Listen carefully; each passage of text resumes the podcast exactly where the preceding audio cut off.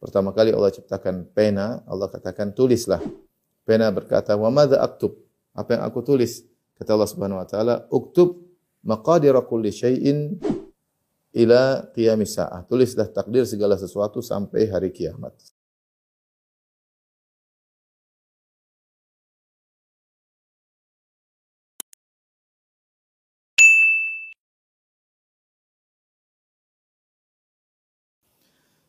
Bismillahirrahmanirrahim. Assalamualaikum warahmatullahi wabarakatuh. Alhamdulillahi ala ihsani wa syukru lahu ala taufiqihi wa amtinani wa asyhadu an la ilaha illallah wahdahu la syarika lahu ta'ziman li sya'ni wa asyhadu anna Muhammadan abduhu wa rasuluhu da'ila ridwani Allahumma salli alaihi wa ala alihi wa ashabihi wa ikhwani. Uh, para jemaah majelis taklim pondok pesantren Babu Salam yang dirahmati oleh Allah Subhanahu wa taala.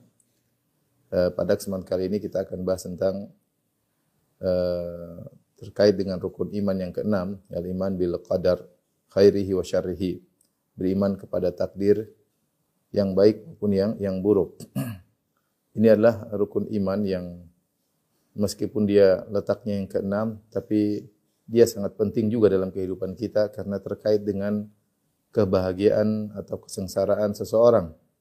Ya, betapa banyak orang bisa berbahagia apa pun kondisinya di atas muka bumi ini. Eh, tidak lain karena dia beriman dengan takdir, dia ridha dengan uh, keputusan Allah Subhanahu wa taala. Dan sebaliknya betapa banyak orang yang uh, diberi kenikmatan dengan berbagai macam kenikmatan, kesehatan, kekayaan, uh, harta yang berlimpah, ketenaran, tetapi dia sendiri uh, hidupnya sengsara Kenapa? Karena dia tidak beriman dengan takdir. Dia tidak beriman dengan dengan takdir. Oleh karenanya, eh, ketika seorang beriman dengan takdir, mengetahui segalanya sudah ditakdirkan oleh Allah Subhanahu wa taala, maka dia ridha dengan keputusan Allah Subhanahu wa taala. Dan jika dia sudah ridha, maka dia akan meraih uh, uh, kebahagiaan dari Allah Subhanahu wa taala. Ikhwan dan akhwat yang Subhanahu wa taala, para jamaah eh, Majelis Taklim Babu Salam yang dirahmati oleh Allah Subhanahu wa taala. Sebelum kita menyampaikan tentang uh, judul materi kita ini takdirmu ya. Saya ingin menyampaikan mukadimah ringkas tentang uh, iman kepada takdir ya. Bahwasanya iman kepada takdir sebagaimana sering saya ulang-ulang dalam banyak kajian ya. Dibangun di atas empat perkara yaitu beriman bahwasanya Allah Subhanahu wa taala mengetahui segala sesuatu yang akan terjadi ya. Ilmu Allah meliputi segala sesuatu. Rabbana wasi'ta kulla syai'in rahmatan wa ilma. Ya, ya Allah sungguhnya rahmatmu dan ilmumu meliputi segala sesuatu. Ya, jadi apa yang akan terjadi semuanya Allah sudah tahu. Dan eh, kesudahan segala sesuatu Allah pun sudah sudah tahu. Kemudian yang kedua adalah pengetahuan Allah tersebut akan apa yang segera terjadi Allah tulis di Lauhil Mahfuz. Di Lauhil Mahfuz. Inna kulla syai'in khalaqnahu biqadar ya. Wa kullu syai'in ahsainahu fi imamin mubin dan segala sesuatu kami tulis dalam Lauhil Mahfuz. Ya. Kullu syai' wa kullu saghirin wa kabirin mustatar. Segala sesuatu yang besar maupun kecil telah tertulis. Kemudian eh, Allah tulis eh, apa yang akan terjadi semuanya tersebut. Kemudian Allah jalankan, Allah eksekusi apa yang Allah tulis tersebut dan semua yang Allah eksekusi tersebut di bawah kehendak Allah Subhanahu wa taala, di bawah kehendak Allah. Tidak ada satupun yang terjadi di luar dari kehendak Allah Subhanahu wa taala. Inilah empat uh, tingkatan yang uh, merupakan kesimpulan daripada iman kepada takdir Allah Subhanahu wa taala. Logika sederhana yang sering saya sampaikan bahwasanya jika kita manusia, seorang insinyur ingin membuat sesuatu, jika dia insinyur yang handal, insinyur yang cerdas, tentu dia akan membuat perencanaan. Dia membuat perencanaan, apa yang ingin dia lakukan, dia punya ilmu tentang apa yang akan dia lakukan. Kemudian dia buat arsitek, dia gambar itu apa yang ingin dia bangun, rumah atau toko yang dia bangun. Kemudian setelah itu dia susun RAB-nya, kemudian dia targetkan berapa uh, hari akan terjadi, akan ter, pada tahapan sekian dia buat perencanaan kerja, progres yang akan dia lakukan semua dia sudah rencanakan, setelah itu dia eksekusi.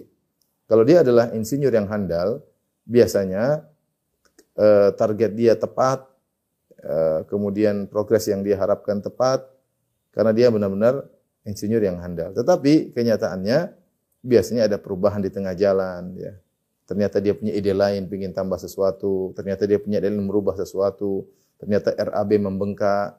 Ternyata uh, ada kendala-kendala alam misalnya sehingga proyek tertunda dan ini tidak bisa dihindari.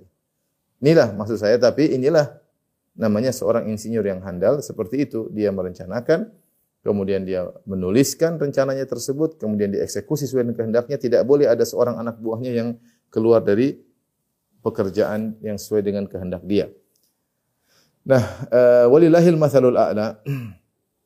Bagi Allah perumpamaan yang lebih tinggi. Allah Subhanahu wa taala demikian juga sebelum menciptakan alam semesta ini, Allah adalah uh, perencana yang terbaik ya. Ya, makanya dikatakan uh, tabarakallahu ahsanul khaliqin. Maha suci Allah yang sebaik-baik al-khaliqin. Al-khaliqin itu ditafsirkan dengan al-muqaddirin. Sebaik-baik yang perencana.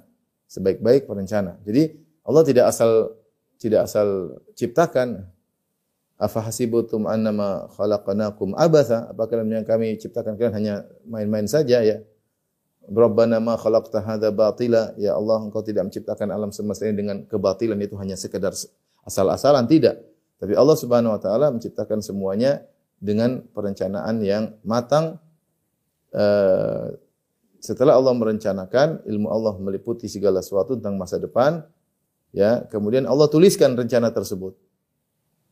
Ya, ibarat tadi saya sebut seperti insinyur ini ibarat sederhana, logika sederhana. Ya, tapi Allah adalah ahsanul muqaddirin. Dia adalah yang paling terbaik, perencana terbaik. Maka rencana Allah tersebut Allah tuliskan dalam Lauhil Mahfuz. Makanya dalam hadis awwalu ma khalaqallahu al-qalam qala uktub. Pertama kali Allah ciptakan pena, Allah katakan tulislah. Pena berkata, "Wa madza aktub?" Apa yang aku tulis? Kata Allah Subhanahu wa taala, "Uktub maqadir kulli syai'in ila qiyamis saah." Tulislah takdir segala sesuatu sampai hari kiamat, sampai hari kiamat. Maka pena pun menulis semua takdir yang akan semua makhluk, makhluk apa yang akan muncul, semua takdirnya lengkap sampai hari kiamat. Tertulis di Lauhil Mahfuz. Ya. Ya. Kemudian dalam hadis yang lain kata Nabi sallallahu alaihi wasallam, "Inna Allah kataba maqadir al-khalaiq qabla an yakhluqa samawati wal ard bi khamsina alf sanah." Allah telah menciptakan telah menulis takdir segala makhluk 50 eh, ribu tahun sebelum menciptakan langit, langit dan bumi. Makanya Nabi berkata, rufi'atil aklam wa jaffati. Pena-pena pencatat sudah diangkat dan e, lembaran sudah kering, artinya tidak ada perubahan lagi. Inilah perencanaan Allah. Allah tahu tentang apa yang terjadi Allah sudah rencanakan. Allah tulis perencanaan tersebut dalam Lauhil Mahfuz. Setelah itu Allah jalankan. Eksekusi. Eksekusi itu yang disebut dengan marhalah al-khalq. Allah menciptakan. Itu menciptakan semua yang apa yang Allah kehendaki. Dan semua yang Allah ciptakan tidak ada yang keluar dari kehendak Allah Subhanahu wa taala. Inilah filosofi tentang takdir secara sederhana.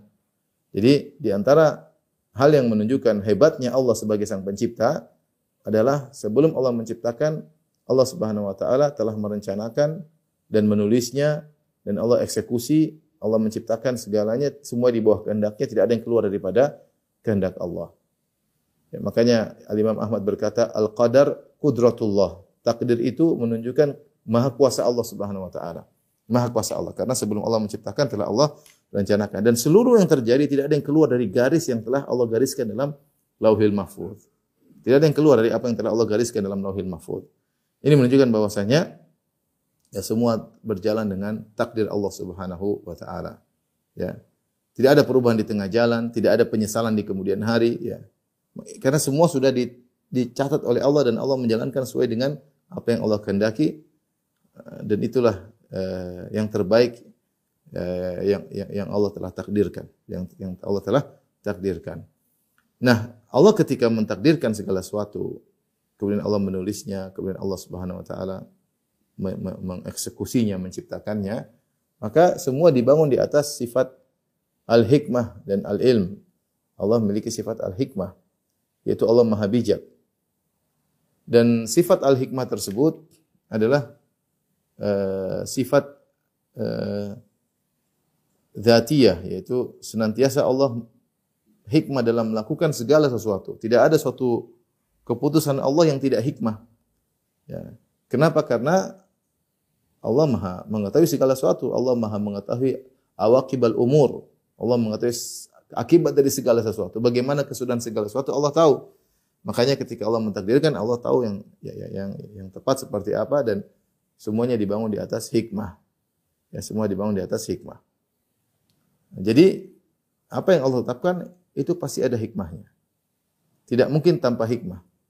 Makanya ketika kita berkata rukun iman yang keenam al-iman bil qadar khairi wa syarrihi, beriman kepada takdir yang baik maupun yang buruk ya, maka dibedakan antara muqaddar dengan takdir ya. Ini sekedar apa namanya? Eh, ketika bilang iman kepada takdir bil qadar yang baik khairihi maupun yang buruk.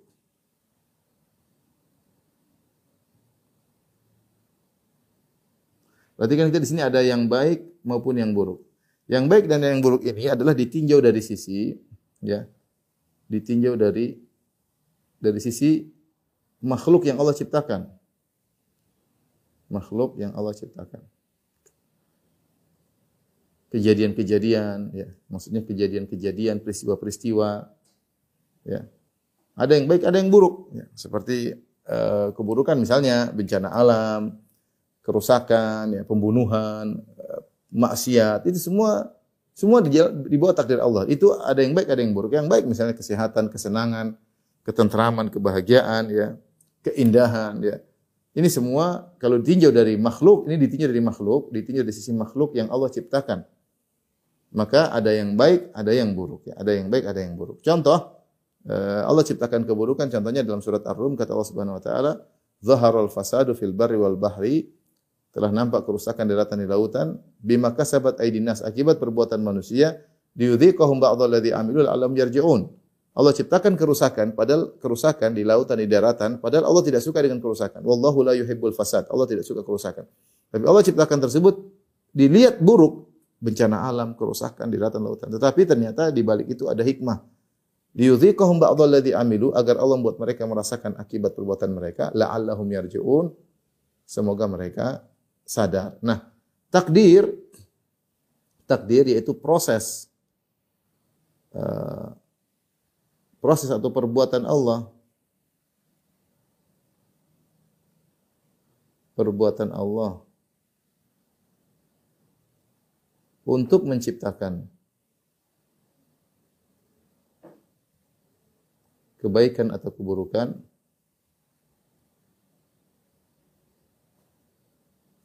Ini semuanya baik, semuanya baik. Perbuatan tersebut semuanya baik. Perbuatan Allah tersebut semuanya baik. Kenapa baik? Karena dibangun di atas hikmah. Karena dibangun di atas hikmah. Cuma hikmah ini tidak ada yang tahu. Hikmah ini tidak semua orang tahu. Hanya saja hikmah ini tidak semua terungkap.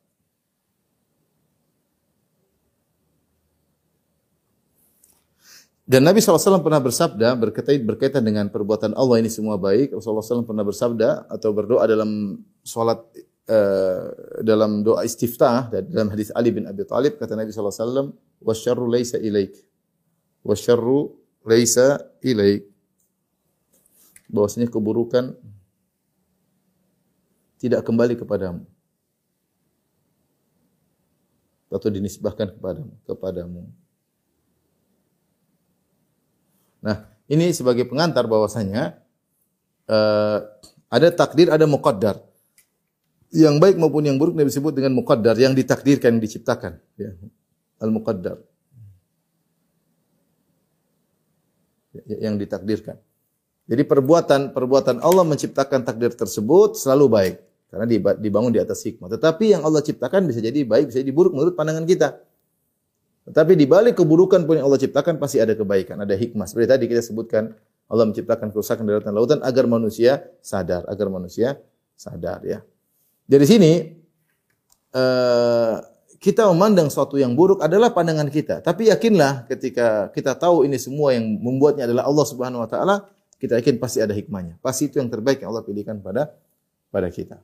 Ini adalah landasan uh, dalam masalah takdir sebelum kita membahas tentang masalah uh, takdir kita bagaimana dan seperti apa ya. Uh, hanya saja, hanya saja yang perlu kita perhatikan di sini terkait dengan takdir. Ya. Uh, tadi kita sudah sebutkan tahapan takdir.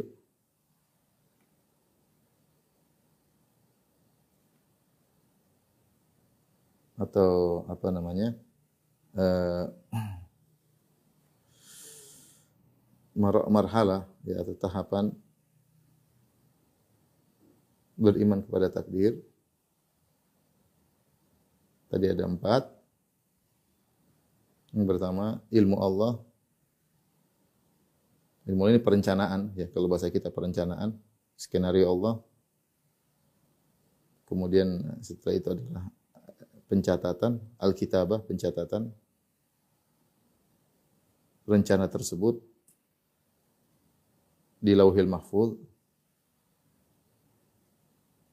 Al-Lauh Al-Mahfuz. Kemudian eksekusi rencana tersebut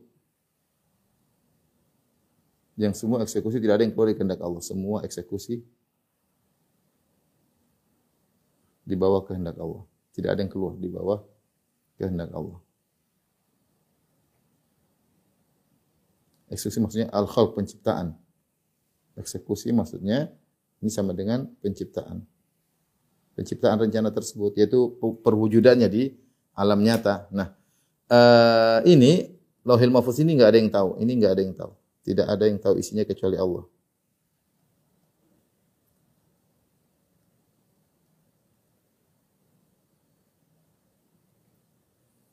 Sebagiannya Allah beritahukan, sebagian kecil Allah ungkapkan. Ya.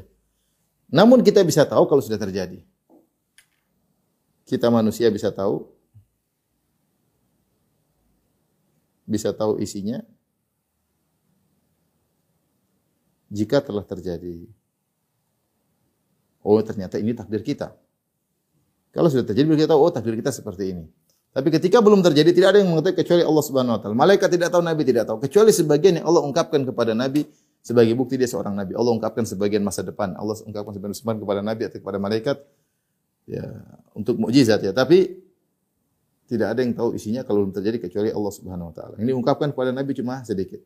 Kemudian eksekusi ini tadi yang kita sebutkan, eksekusi penciptaan rencana tersebut ya, ini mengakibatkan eh, ada yang baik, ada yang buruk. Ya, ada yang baik, ada yang buruk. Tetapi ini semua ada pasti ada hikmahnya, tetapi semua ini ada hikmahnya. Nah, hikmahnya ini juga kebanyakan kita nggak tahu sebagian sebagian diungkap oleh Allah sebagian tidak. Sebagian hikmah diungkap hikmah terungkap sebagiannya tidak.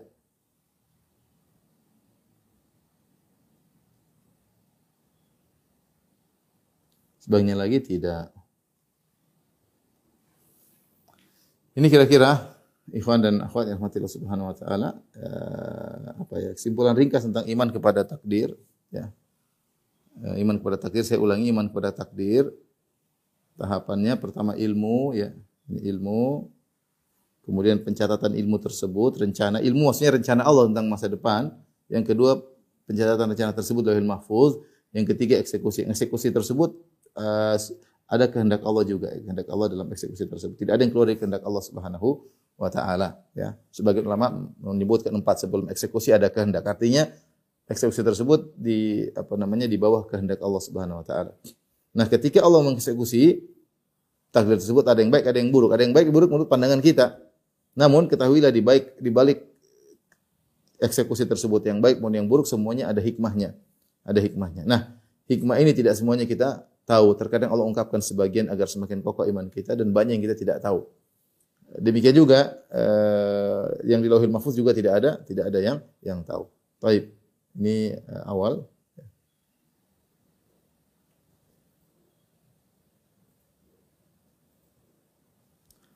Eh, berikutnya yang perlu kita perhatikan bahwasanya Allah menciptakan Allah menetapkan takdir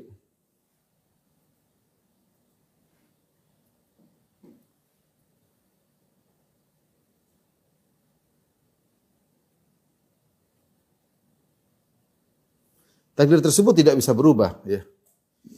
Tidak akan berubah. Sebagaimana sabda Nabi sallallahu alaihi wasallam, "Rafa'atil aklam wa jaffatis suhuf." Kata Nabi sallallahu alaihi wasallam, pena diangkat, lembaran telah kering.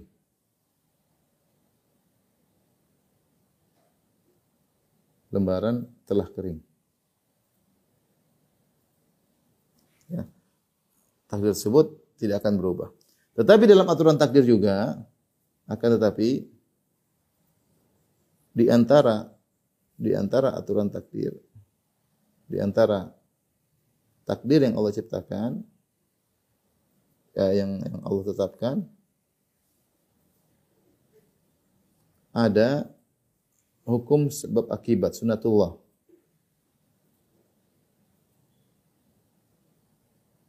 dalam sunatullah contoh makan mengakibatkan kenyang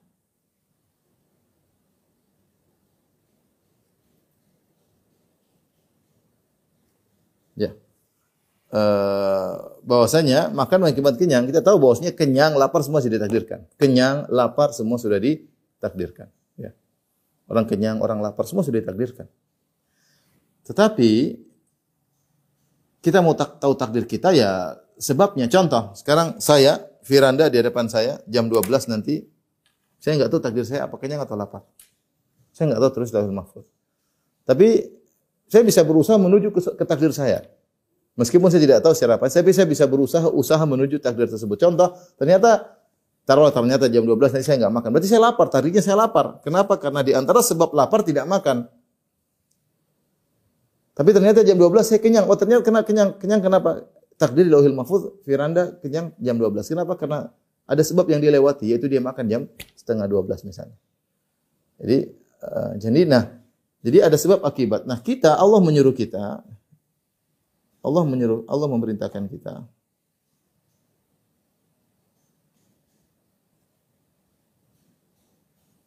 Ya, Allah memerintahkan kita untuk menempuh menempuh sebab akibat yang baik.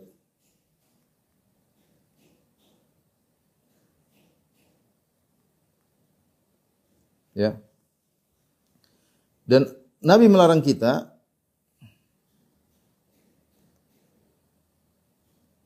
bersandar kepada kepada takdir tanpa usaha, kepada takdir yang tidak kita ketahui.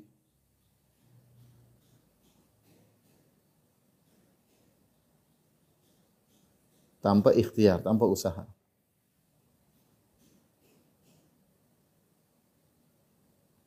Ya, enggak boleh. Makanya Rasulullah SAW mengatakan ketika para sahabat bertanya, ya Rasulullah semua sudah ditakdirkan, fafimal amal kata para sahabat, apa kita berusaha kalau gitu ya Rasulullah? Kata Rasulullah SAW, i'malu, kata Nabi SAW, i'malu fakullun biyassarun lima khuliqalahu. Kata Nabi SAW, bekerjalah, beramalah. Itu ikhtiarlah. Beramalah kalau bahasa kita, ikhtiarlah. Masing-masing akan dimudahkan menuju takdirnya.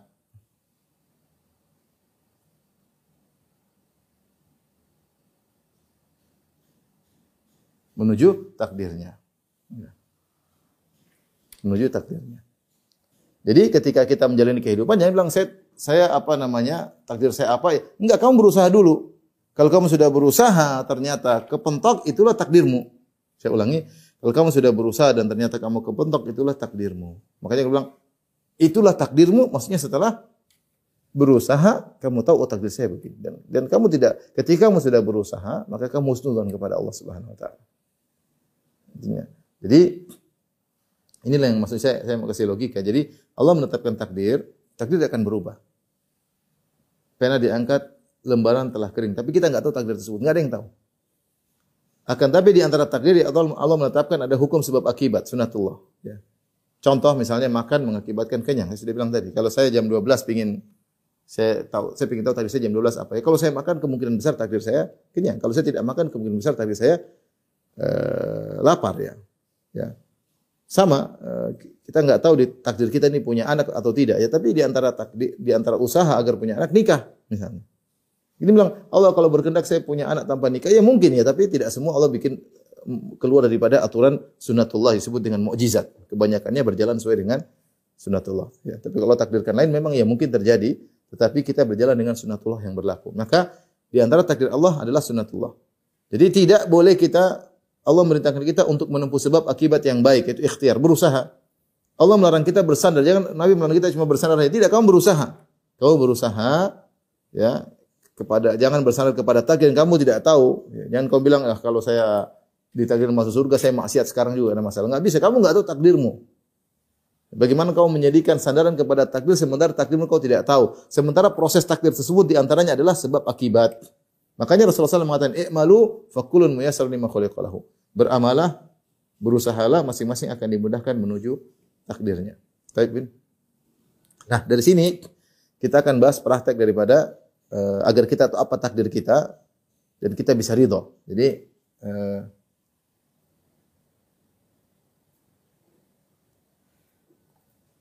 agar kita tahu takdir kita dan dalam kondisi ridho.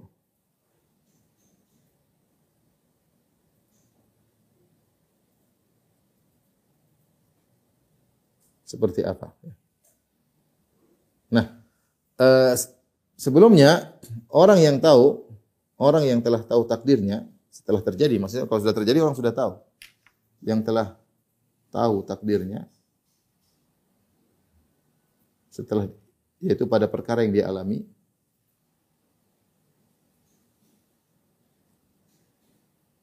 ada dua kemungkinan.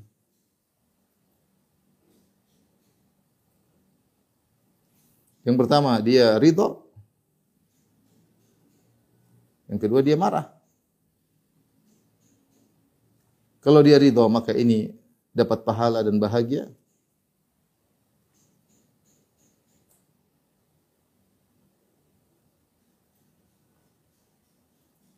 Kalau ini dia marah maka dapat dosa dan sengsara.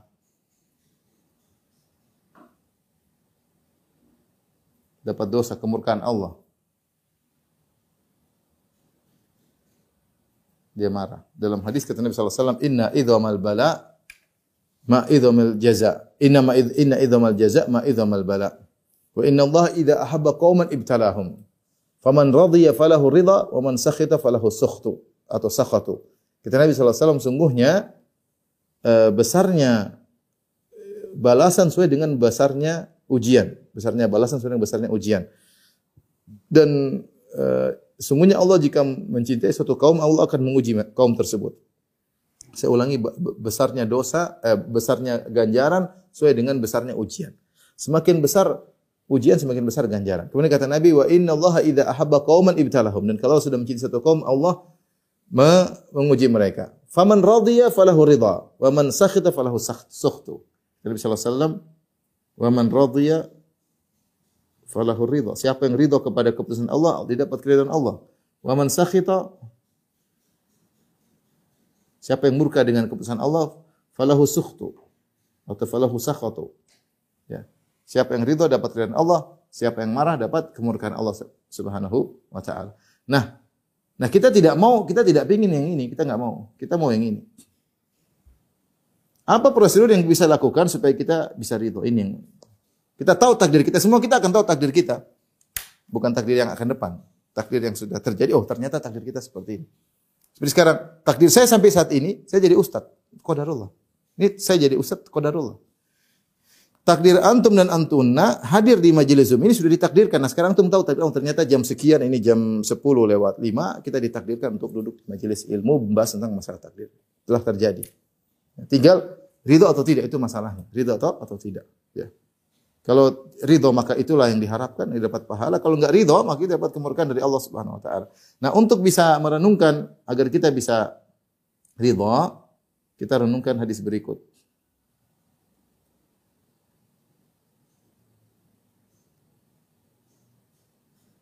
Yaitu agar kita prosedural, agar kita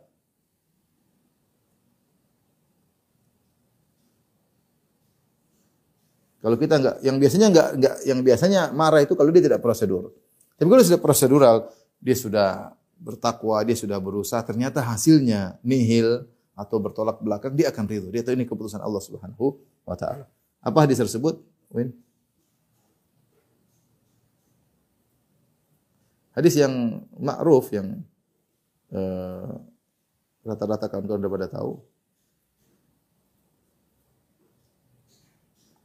Karena Nabi wasallam al-mu'minul qawi ya. Khairun wa ahabbu ila Allah minal mu'min dhaif. Wa fi kullin khair. Kata Nabi wasallam, mukmin yang kuat lebih baik dan lebih dicintai oleh Allah Subhanahu wa taala daripada mukmin yang lemah tapi kedua-duanya baik, ya. Ulangi, al-mu'min al-qawi, orang mukmin yang kuat imannya lebih baik wa ahabbu ila Allah lebih baik dan lebih dicintai oleh Allah daripada al-mu'min dhaif daripada iman orang mukmin yang imannya lemah. Tapi tetap dia beriman. Wa fi kullin khair. Masing-masing tetap baik. Kemudian kata Nabi sallallahu alaihi wasallam, "Ihris ala ma yanfa'uk."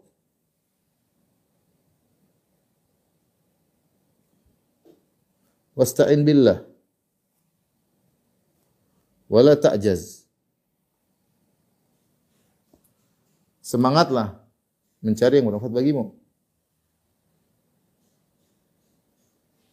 Melakukan yang manfaat bagi dirimu.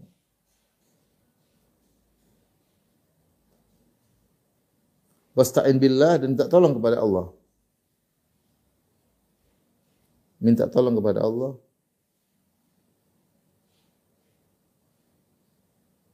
Wala ta'jaz dan jangan dan jangan malas dan jangan apa dan jangan apa diem dan jangan malas, tidak bergerak ya.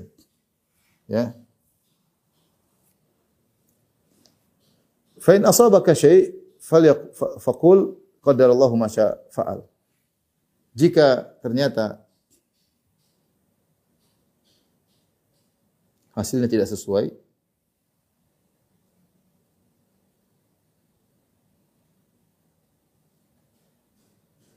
Maka jangan berkata fala taqul hasil tidak sesuai. Jangan berkata Lau anni fa'altu kadza lakana kadza wa kadza.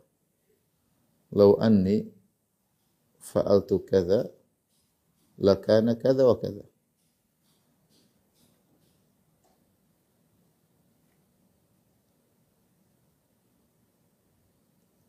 Seandainya saya begini, seandainya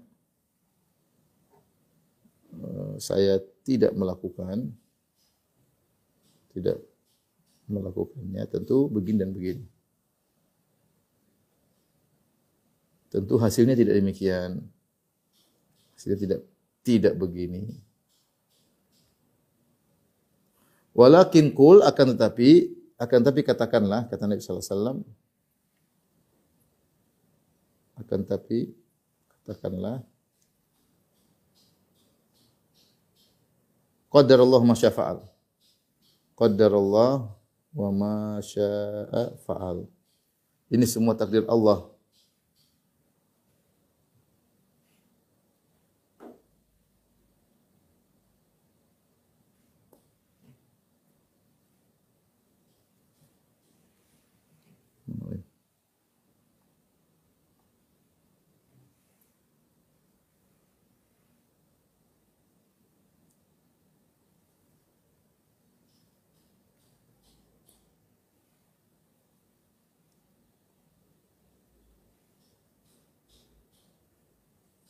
Ini semua takdir Allah.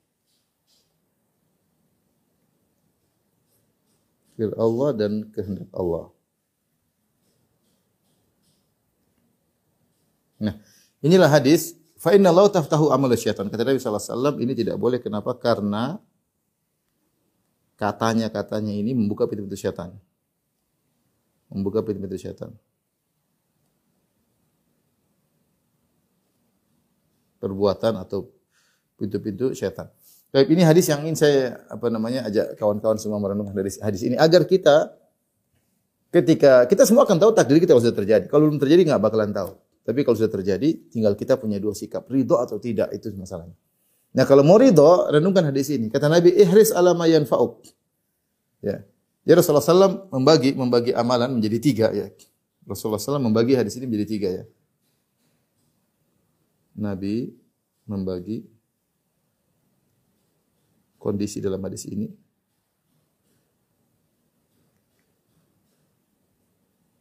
menjadi tiga. Yang pertama adalah sebelum kejadian atau sebelum uh, kegiatan. Yang kedua, tatkala kegiatan. Yang ketiga, setelah kegiatan. Lihat. Sebelum kegiatan kata Nabi wasallam, "Ihris ala ma yanfa'uk." Nabi suruh semangat. Ini semangat. Ini namanya ikhtiar kalau bahasa kita, ikhtiar. Bahkan Nabi mengatakan, "Wala ta'jas, jangan malas, berusaha." Ihris ala ma yanfa'uk. Semangatlah untuk meraih apa yang bermanfaat bagimu. Manfaat sini umum. Manfaat sini umum darimu duniawi atau akhirat, duniawi atau akhirat. Pokoknya bermanfaat kerjain, ya. Berarti ada rencana. Ya, kita disuruh rencana, suruh ikhtiar, semangat. Kemudian wasta'in billah ketika sedang melakukan kegiatan, jangan lupa dua yaitu usaha disertai tawakal kepada Allah. Wasta'in billah. Ini ini prosedurnya seperti ini. Jangan sampai kita berusaha kita lupa kepada Allah Subhanahu wa. Bangga dengan kemampuan kita, bangga dengan ilmu kita, bangga dengan anak buah kita, bangga dengan jabatan kita, kita lupa tawakal kepada Allah, lupa minta tolong kepada Allah. Ini berarti tidak prosedural. Nanti kalau terjadi yang buruk itu kadang-kadang kita menyesal kita ini yang jadi masalah. Jadi kita disuruh prosedural.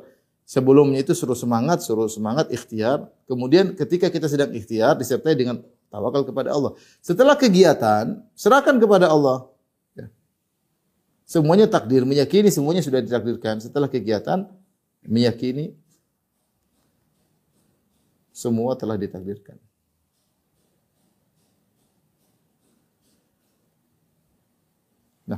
Kalau kita yakin semua tidak ditakdirkan, di sini kita bisa husnulkan kepada Allah, berbaik sangka kepada Allah. Bisa berbaik sangka. Meskipun hasilnya buruk. Kenapa? Karena kita sudah ikut prosedur, ternyata Allah pilihkan yang lain. Berarti pilihan Allah lebih baik daripada kita. Jelas, berarti ah ini ada hikmahnya. Saat itu kita bisa husnul, saat itu kita bisa ridho kepada keputusan Allah Subhanahu wa taala. Inilah yang ketika kita katakan inilah takdirku, inilah takdir Allah kepadaku, saya ridho. Saya ridho. Kenapa? Saya sudah berusaha. Ya. Maka untuk bisa menjaga husnudzon kita kepada Allah, inilah kita harus berusaha yang saya sebut tadi prosedural dalam dalam bertindak. Dalam berkegiatan. Berdoa kepada Allah bismillah kemudian berusaha sehingga ketika terjadi yang tidak tidak kita suka kita bilang qadarullah ma syafa'al. Sudah takdir Allah. Apa yang Allah apa yang Allah lakukan apa yang Allah kehendaki. Inilah uh, ikhwan kira-kira uh, apa namanya tentang agar kita bisa ketika tahu takdir kita seperti itu kita bisa ridho. Saya akan bacakan perkataan para ulama tentang masalah ini ya. Uh, di antaranya bagaimana para salaf dahulu ketika mereka mendapati musibah mereka bilang qadarullah seperti Umar bin Khattab radhiyallahu anhu. Ya, ketika dia ditikam oleh Abu Lu'lu al-Majusi, kemudian perut beliau terbelah, beliau mengatakan wa kana amrullahi qadaran maqdura. Dia mengatakan ini perkara sudah ditetapkan ketetapan Allah yang akan berlaku. Wa kana amrullahi qadaran maqdura dia mengatakan bahwasanya ketetapan Allah yang akan berlaku. Dia tahu akan hal tersebut. Demikian juga Talha bin Ubaidillah ketika dibunuh dalam perang Jamal, ketika dia ditikam dia berkata atau terkena anak panah, dia meninggal dia berkata, "Wa kana amrullahi qadaran maqdur." Ini sudah ditakdirkan. Sudah ditakdirkan. Tidak bisa kita tidak bisa menilai dari takdir tersebut. Inilah yang kita bisa meraih pahala yang besar ketika kita ridho dengan keputusan Allah Subhanahu wa taala. Allah berfirman, "Wa basyiril mukhbitin." Beri kabar gembira kepada orang-orang yang menunduk, menundukkan diri kepada Allah. Ikhbat dari khabat yaitu ketika seorang berjalan jalan yang menurun. Maksudnya berilah kabar gembira kepada orang-orang yang uh, tunduk kepada Allah Subhanahu wa taala. Apa sikap apa sifat mereka? Alladzina idza dzukirallahu wajilat qulubuhum. Orang-orang jika disebut Allah maka hati mereka takut wasabirina ala ma asabahum. Yang mereka bersabar atas apa yang menimpa mereka. Ya ikhwan ya akhwat, hidup kita ini ujian.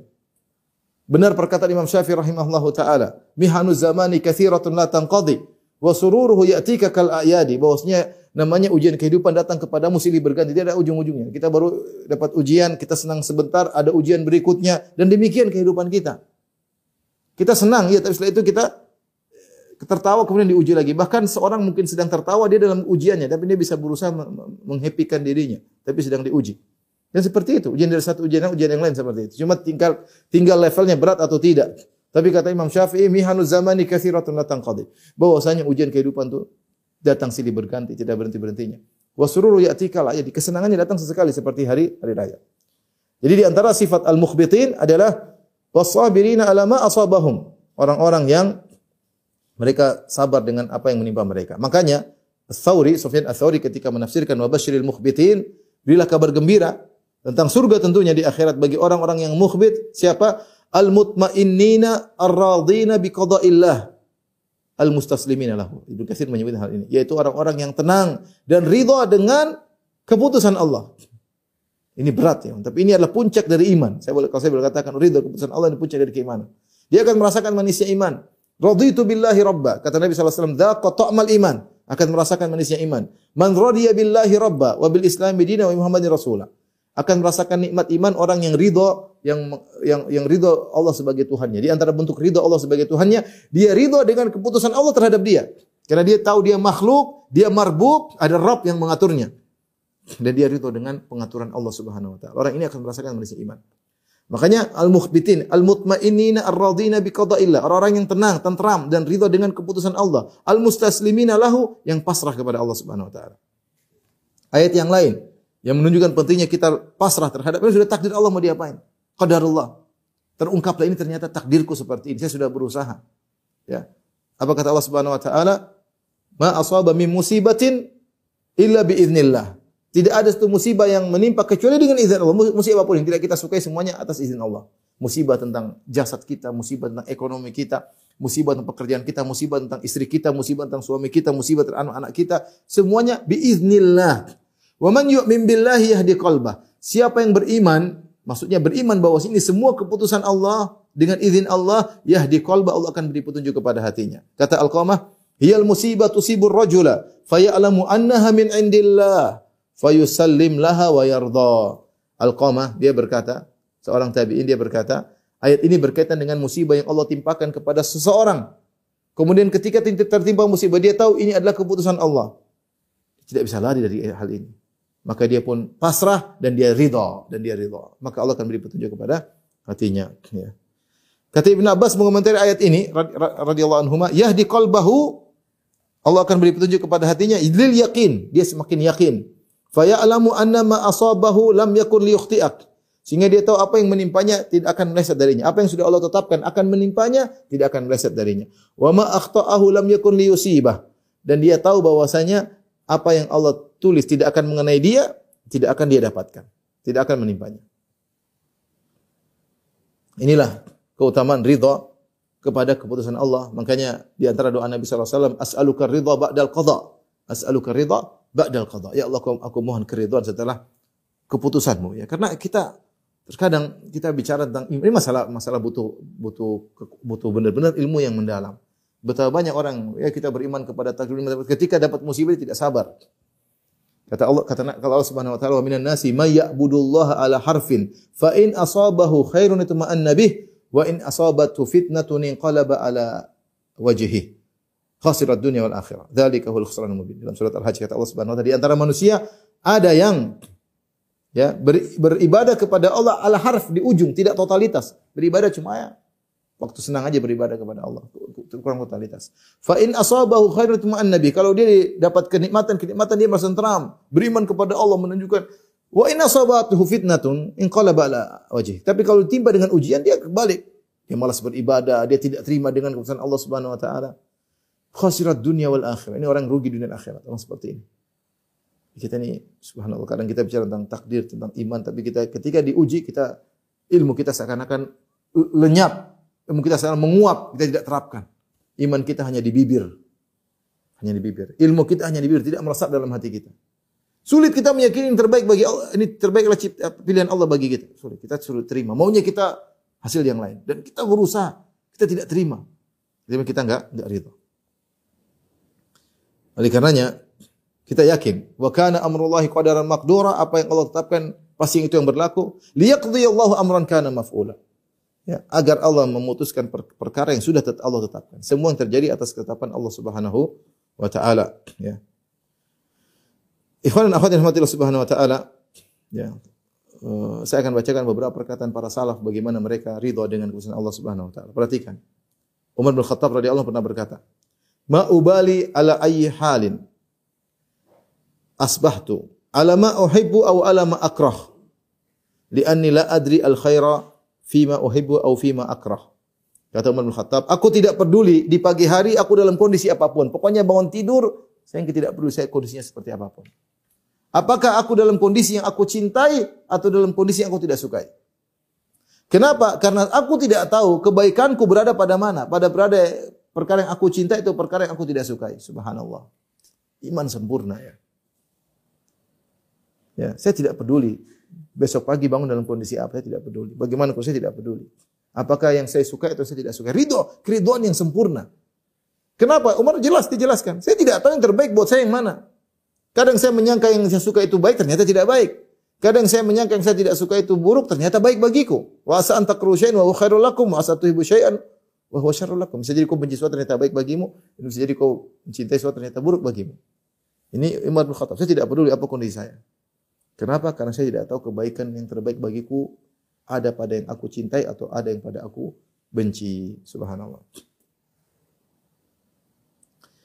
Diriwayatkan dari Umar Umar bin Abdul Aziz. Umar bin Abdul Aziz seorang tabi'in ma'ruf. Dia berkata, "Ma kuntu ala halin min halati dunya fayasurruni anni ala ghairiha." Tidaklah aku dalam satu kondisi dunia, dalam kondisi apa pun, kemudian aku berkeinginan untuk saat itu diganti dengan kondisi yang lain. Tidak, saya ridho. Kalau dia mengalami suatu kondisi dia tidak tidak berharap di, di, ya sudah ini pilihan Allah menurut dia ini pilihan Allah. Makanya diriwayatkan juga beliau berkata asbahtu wa mali sururun wa mali sururun illa fi mawadhi'il qada wal qadar. Aku dalam kondisi pagi hari tidak ada kebahagiaan kecuali aku sesuai dengan takdir Allah. Allah pilihkan aku begini aku jalani. Ya. Demikian juga di antara doa Umar bin Aziz, perhatikan doa yang ini dia mengatakan Allahumma raddini bi qada'ik Allahumma raddini bi qada'ik. Ya Allah jadikanlah aku ridha dengan keputusanmu. Wa barik li fi qad fi qadrik dan berkali aku pada yang kau takdirkan. Hatta la uhibba hatta la uhibba ta'jila syai'in akhartahu. Agar aku tidak berharap disegerakan apa yang kau tunda. Wala ta'khira syai'in ajaltahu dan aku tidak berharap ditundanya sesuatu yang kau segerakan. Artinya dia pasrah. Ya Allah jadikan aku ridha. Karena kita terkadang buru-buru pingin segera. Ternyata Allah tunda-tunda. Ridholah dengan penundaan Allah. Berarti belum saatnya, belum saatnya. Yakin di balik penundaan itu Allah lebih tahu terbaik bagi kita. Kalau Allah segerakan kebaikan tersebut mungkin tidak baik bagi kita. Dampaknya kurang maksimal dan macam Allah yang Maha tahu. Sampai dia mengatakan, jadikanlah aku ridho sampai aku tidak berharap disegerakan apa yang kau akhirkan ya Allah. Dan sampai aku tidak ingin diakhirkan apa yang kau segerakan. Artinya aku aku ingin ridho dengan segala keputusan. Jadi kita maksudnya jangan, jangan ngoyo, udah kita berusaha berusaha ternyata Allah tak, tak akhirkan, ternyata tertunda sudah itu yang terbaik. Kalau Allah segerakan sekarang belum tentu kita baik, belum tentu kita belum kita sombong, mungkin kita ujub, mungkin kita bangga. Tertunda-tunda biar kita yang penting kita sudah prosedural. Yang yang penting bagi saya kita prosedural. Sudah berusaha, sudah ikhtiar, sudah berdoa, selesai. Apa yang Allah putuskan terlambat, tertunda, segera itu urusan Allah Subhanahu wa taala.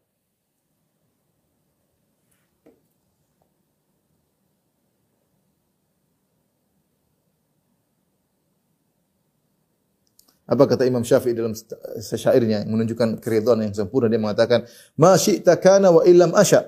Ya Allah, apa yang kau kehendaki itu yang terjadi meskipun aku tidak mau. apa yang kau kehendaki itu yang terjadi meskipun aku tidak berkehendak terjadinya ya. Ya. Sebagian perkataan orang-orang apa namanya orang-orang Ami ya, orang-orang Arab awam di Saudi ya. Anta turid wa ana urid wallahu yaf'alu ma yurid. Kau punya kehendak, saya juga punya keinginan, tapi yang terjadilah kehendak Allah Subhanahu wa taala. Kau punya kehendak, saya punya kehendak. Kehendak kita ini itu, tapi yang terjadilah kehendak Allah. Wa ma syi'ta kana wa illam asya. Apa yang kau kehendaki itu yang terjadi ya Allah, meskipun aku tidak menghendakinya. Wa ma syi'ta illam tasya' lam yakun. Wa ma syi'tu illam tasya' lam yakun. Apa yang aku kehendaki, tapi kalau kau tidak ingin, maka tidak terjadi ya Allah. Khalaqtal ibada ala ma alimta. Engkau telah menciptakan manusia di atas ilmu yang telah kau tetapkan. Fa fil ilmi yajri al fata wal musin. Dalam takdirmu dalam Lauhil Mahfuz telah berlaku mana yang pemuda tentang orang tua semua sudah berlaku. Ala dha mananta wa hadha khadalta wa hadha a'anta wa, wa lam tu'in. Yang satu kau bantu, yang satu kau tinggalkan, yang satu kau uh, beri anugerah, yang satu kau tidak beri anugerah. Faminhum syaqiyyun wa minhum sa'idun. Di antara mereka ada yang masuk neraka, di antara mereka ada yang masuk surga. Wa minhum qabihun wa minhum hasan. Di antara mereka ada yang buruk dan di antara mereka ada yang baik. Semua keputusanmu ya Allah. Berkata Bishr bin Bashar, salah seorang dari uh, orang salihin dia berkata, "Alqi nafsaka al qadar haitsu alqaq." Lepaskanlah dirimu atas takdir. Sebagaimana takdir berjalan kepada dirimu. Ya sudah pasrah. Ya, pasrah ya. Terakhir saya nukilkan perkataan Imam Ahmad dan Ibnu Qayyim rahimahullah taala. Imam Ahmad berkata ketika dia sedang diuji, disiksa, ajma'at tis'una rajulan minat tabi'in wa aimmatil muslimin ala anna sunnah allati tuwfiya alaiha Rasulullah sallam awwaluha ar-ridha bi qada'illahi ta'ala wa taslim li amrihi wa sabri tahta hukmihi. Kata Imam Ahmad ketika sedang diuji. Sungguh telah sepakat 90 dari orang orang soleh dari kalangan tabi'in dan para imam kaum muslimin bahwasanya sunnah yang Nabi wafat di atas sunnah tersebut. Pertama dari sunnah tersebut adalah ridha dengan keputusan Allah. Dan pasrah dengan keputusan Allah. Sabar dengan hukum Allah. Makanya dalam Al-Quran Allah banyak mengatakan, Fasbir li hukmi rabbik. Wasbir li hukmi rabbik. Sabarlah dengan keputusan Tuhanmu ya, ya Muhammad. Sabarlah. Yaitu sabarlah aturan, sabarlah dengan apa namanya takdir Allah. Ya. Kata Imam Ahmad ini adalah sunnah yang pertama adalah ridha bi qadaillah, ridha dengan keputusan Allah Subhanahu wa taala. Ibnu Ibnu Qayyim berkata, ini terakhir, kata Ibnu Qayyim rahimahullah taala, ridha babullahil a'zam. Ridha kepada takdir Allah adalah pintu Allah yang sangat besar, yang terbesar. Wa jannatud dunya. Ridha kepada keputusan Allah adalah surganya dunia. Subhanallah. Saya tadi katakan, ini perkataan kelihatannya sepele, tapi ini berkaitan kebahagiaan kita di dunia maupun akhirat. Siapa yang ridha, pasrah dengan takdir setelah dia berusaha, dia akan meraih kebahagiaan. Kata Ibnu Qayyim, ridha Ridha dengan keputusan Allah, jannatud dunia adalah surganya dunia. Wa mustarahul abidin, tempat istirahatnya orang-orang yang beribadah kepada Allah. Wa qurratu uyunil mustaqin dan ala sejuknya pandangan orang-orang yang merindukan akhirat. Wa man mala'a qalbahu minar ridha bil qadar. Siapa yang memenuhi hatinya dengan ridha terhadap takdir Allah, mala Allah sadrahu ghinan wa amnan, maka Allah akan penuhi dadanya, hatinya dengan kecukupan dan keamanan, ketentraman. Oh, itu sudah tentram. Wa farraqa qalbahu li mahabbatihi wal inaba ilaihi wa tawakkuli alaihi. Maka Allah akan mengosongkan hatinya agar bisa orang itu dikosongkan hatinya agar bisa fokus cinta kepada Allah, agar bisa fokus kembali kepada Allah dan bisa fokus tawakal kepada Allah. Kenapa? Dia ridho dengan takdir Allah. Wa man fatahu minar ridha. Siapa yang hatinya kosong daripada keridhaan terhadap keputusan Allah, imtala qalbuhu bi maka hatinya akan terpenuhi dengan lawan dari itu semua. Ya, dia akan merasa sengsara, dia akan merasa kekurangan, dia akan merasa gelisah, ya. Washtaghala amma fihi sa'adatuhu wa falahuhu. Sehingga dia akan tersibukkan dengan perkara-perkara yang di situ tidak ada kebahagiaannya. Sehingga kebahagiaannya dia tinggal, keberuntungannya dia tinggal sibuk dengan perkara yang tidak tidak menguntungkannya, tidak membahagiakannya. Inilah kesimpulan dari apa yang kita sampaikan. Kalau kamu sudah tahu takdirmu, maka terimalah agar kau bahagia. Demikian kepada Majelis Taklim Babu Salam. Eh, kajian kita insya kita lanjutkan bulan depan. Wabillahi taufiq Assalamualaikum warahmatullahi wabarakatuh.